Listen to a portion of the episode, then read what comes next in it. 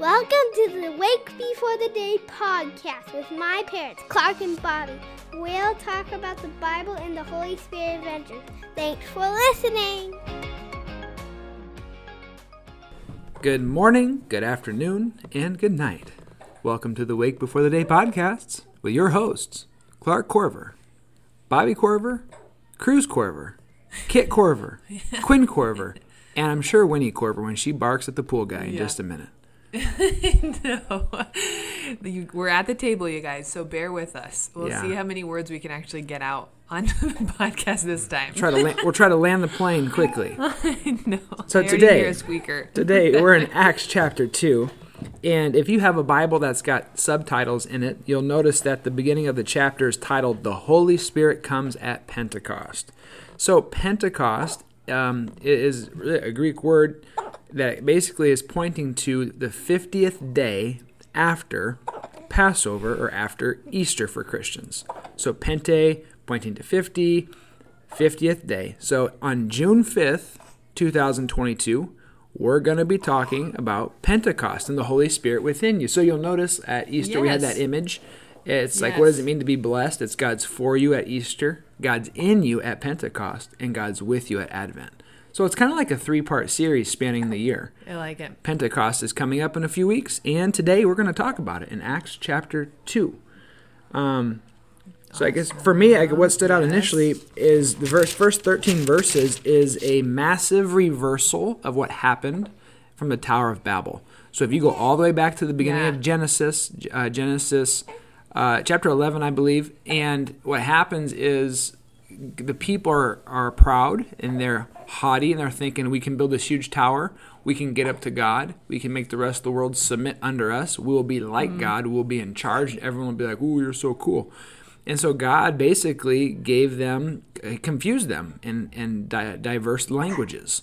And it's from that point that people then had split out and gone to different places of the world and speak different languages. So what happens in Pentecost is you notice when you read these first 13 verses, people from all over the world have come to Jerusalem for, you know, th- this specific feast. And um, the Holy Spirit comes and allows everybody to speak in a way that unifies them. So no longer is there division because of their ethnicity, their nation, specifically their language. Now there's a spirit language that's allowing everybody to have mutual understanding. Mm-hmm. They're able to mm-hmm. understand one another and they're coming together. And so mm-hmm. that's important to note, just within the framework of the Bible, is Pentecost is a reversal of the Tower of Babel. And when humanity was divided and different languages were given, God is reversing that and giving us a common language, a spirit language, a spirit to unify the church. So that's initially what stood out to me. First 13 verses. Yeah, that's huge. I don't think I knew that for like the longest time. Like I didn't know that that was like like echoing from that story in Genesis that the Pentecost was. Okay, do you hear these baby hiccups? You're going to Yeah. be hearing hiccups. Cruz has the hiccups. And Cruz had the hiccups like in utero too. Like we were watching your bo- your belly just like hiccup, hiccup. the hiccup, kids always love that because they would know like where she was. Yeah. Oh, there's Winnie. There's Winifred. anyway, um, well, the next section is kind of what stuck out to me. And so, what happens is these crowds kind of approach, and other people just kind of gather around and begin listening. And who steps up but Peter? And Peter kind of starts giving this little sermon here, a big sermon actually. And really, the main thing about it, though, um, starting in verse 16, what stuck out to me is that instead of kind of going and jumping to like the legitimacy and the credibility of the apostles and who they are now and what they're doing, he just goes straight to scripture. And he recalls these verses from the prophet of Joel, and, and that's verses, you know, 17, 18, 19, 20, 21. And then as he continues, Peter's talking more um, about David and who he was in the Bible, and he's talking about the the Psalms and what was going on there. Pass the baby. I know you got a, a wiggly one. I'll bounce her. Um, Oh, hello, my girl. anyway, and so why this is so kind of sticking out to me today, I think, and so um, I'm talking now versus you know 26 27 28 and then again in verse 35 and kind of what peter continues to bring up is the scriptures and the legitimacy and the credibility of the scriptures and what they were pointing to and really who they were pointing to. And kind of redirecting people back to truth, saying, look at what has been spoken over us over our communities over our people over the world in the you know the written text of the old testament that has happened now in jesus. And really the the strength of that again doesn't come from peter in his own belief or it's not even really coming from the apostles. It's coming from him drawing from these old testament books saying remember what these were saying and and look who at who jesus was in his life in his death and now in his resurrection because that's what's happened. He's resurrected and holy spirit has been sent. And so when he's talking about um, you know, your sons and daughters will prophesy, young men will see visions, old men will dream dreams. It's the spirit being poured out on men and women. That's happening now. That's what's ha- you know. It's not that we're we're drunk at 9 a.m. That he kind of says that at the beginning. It's that this is a fulfillment of what has been spoken for thousands of years. And so I love right away at the beginning of the church, we're seeing the complete um, partnership of word and spirit. So Holy Spirit's come. We see the tongues of fire. So we've got spirit. And now Peter is declaring um, over the people the word. And so right away, there's this balance that we see. And, and we've talked about that before. You guys have talked about that. Uncle Ken has talked Yeah. about that, about how we want to be a balanced people group that we don't want to you know weigh or lean too heavily on one or the other that it's it's this partnership this handshake and we see that already Well, there's an old saying: if you only have the spirit, you you blow up, and if you only have the the word, you dry up. Yeah. There has to be the combination of word and mm-hmm. spirit. Mm-hmm. And I mm-hmm. kind of piggybacking everything you've said. It's really, especially when if someone grew up in a church that was not um, balanced or even like brought up and taught spiritual gifts. At some point in time, it Sure. becomes very intriguing and can be very captivating, almost to a point where everything becomes Like about the gifts. Yeah. You know. And so, what what I like about this though is when you read about the gifts of prophecy and the signs and wonders in the heavens and on the earth below. Which, by the way, we, we believe in the gift of prophecy. We believe all these gifts are still alive and active in the world. And for the edification of the Lord's church today. Mm-hmm. But I appreciate it how it basically climaxes in verse 21 where he says, The point of all of this is for everyone who calls in the name of the Lord, Yeah. they'll be saved. Mm-hmm. That's it. One of the other stories from the Gospels that comes to my memory is when the disciples are sent out. I can't remember if it was the first 12 or the 72. Um, and when they came back, they were like, Jesus, you're not going to believe it. Like the demons, they, they were fleeing. We kicked them out in your name. And Right. Jesus is like, cool, Yeah. but don't get too excited about demons fleeing from my Mm-hmm. name. He says, be more excited that your names are written in heaven. yeah And so all these gifts are, are, are given for the unification of the church Mm-hmm. and for the glory of God. And that's exactly his purpose. And so Mm-hmm. throughout the sermons here and the Holy Spirit's anointing, pointing back to the scripture, Peter keeps coming back to that. Mm-hmm. Repent and believe, repent and believe. Verses 23 and 24, he, rem- he reminds everybody what just happened. Mm-hmm. This man was handed over to you by God's set purpose and foreknowledge. Again, Jesus wasn't some um, wussy victim. He chose this. Sure. Like this was part of his plan. And he says, And you, with the help of wicked men, put him to death by nailing him to a cross. God raised him from the dead, freeing him from the agony of death because it was impossible for death to keep its hold on him.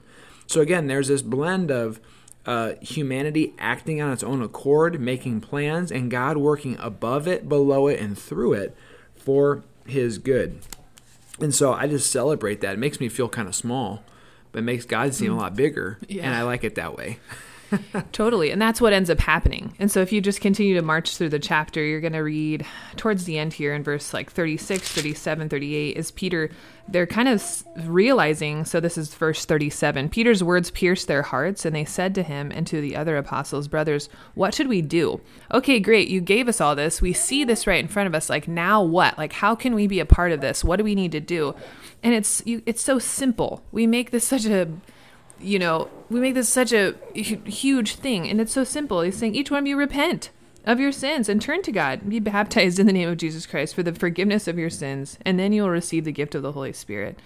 This is promised to you, to your children and those far off, all who have been called by the Lord our God. And so he continues to preach, and more people come. And like Clark said, though, what happens is this uni- this unifies this community. And what you read at the end, verse 42, that's just spectacular. Again, so simple. So they devote themselves, this is verse 42, to the teaching and to fellowship, to the sharing of meals, including communion, the Lord's Supper, and to prayer. So they're hanging out together. They're going to temple to worship. I think that's in verse 46.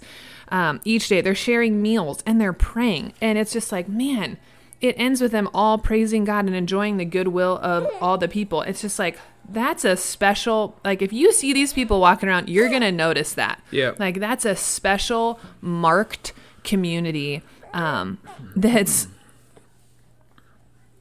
i i don't know i mean it's it's so unique and there's all these different ethnicities like you said and they're they're doing this together and i just that's that's the church Yeah. you know Yeah. We're just grateful to be part of it. yeah I, if I backed up just a few verses to like 36, 37, 38, I want to bring this to your attention because if you're at Emmanuel, you hear Yes. Pastor Ken and myself bring this scripture up often, especially when we're baptizing infants. Hmm. Because again, in the Old Testament, circumcision was the sign given to the covenant people that you belong to the Lord. And they circumcised the young boys on the their eighth day of life. And as they grew up, is to be a reminder every time they went to the bathroom, or every time they got dressed, or anytime they slept with anybody. Oh, we got a bogey coming in hot.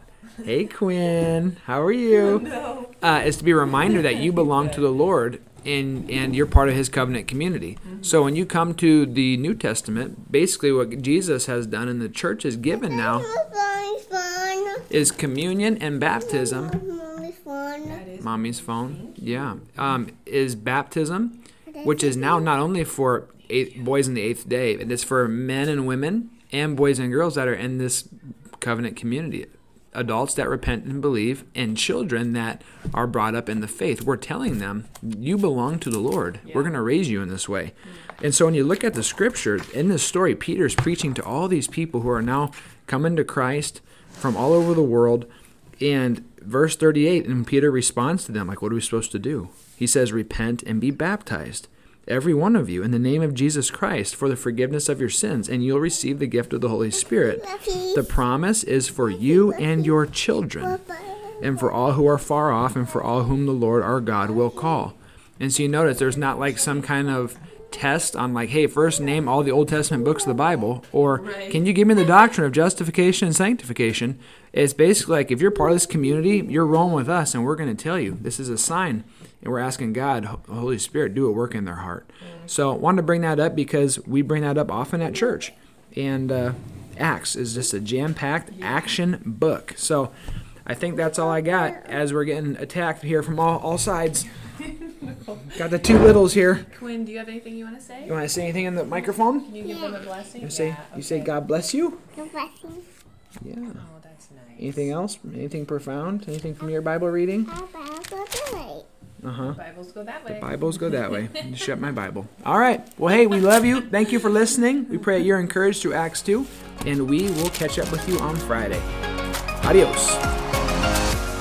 The Lord bless you and keep you. Make his face shine on you and be gracious to you. The Lord turn his face towards you and give him his peace. Have a great day.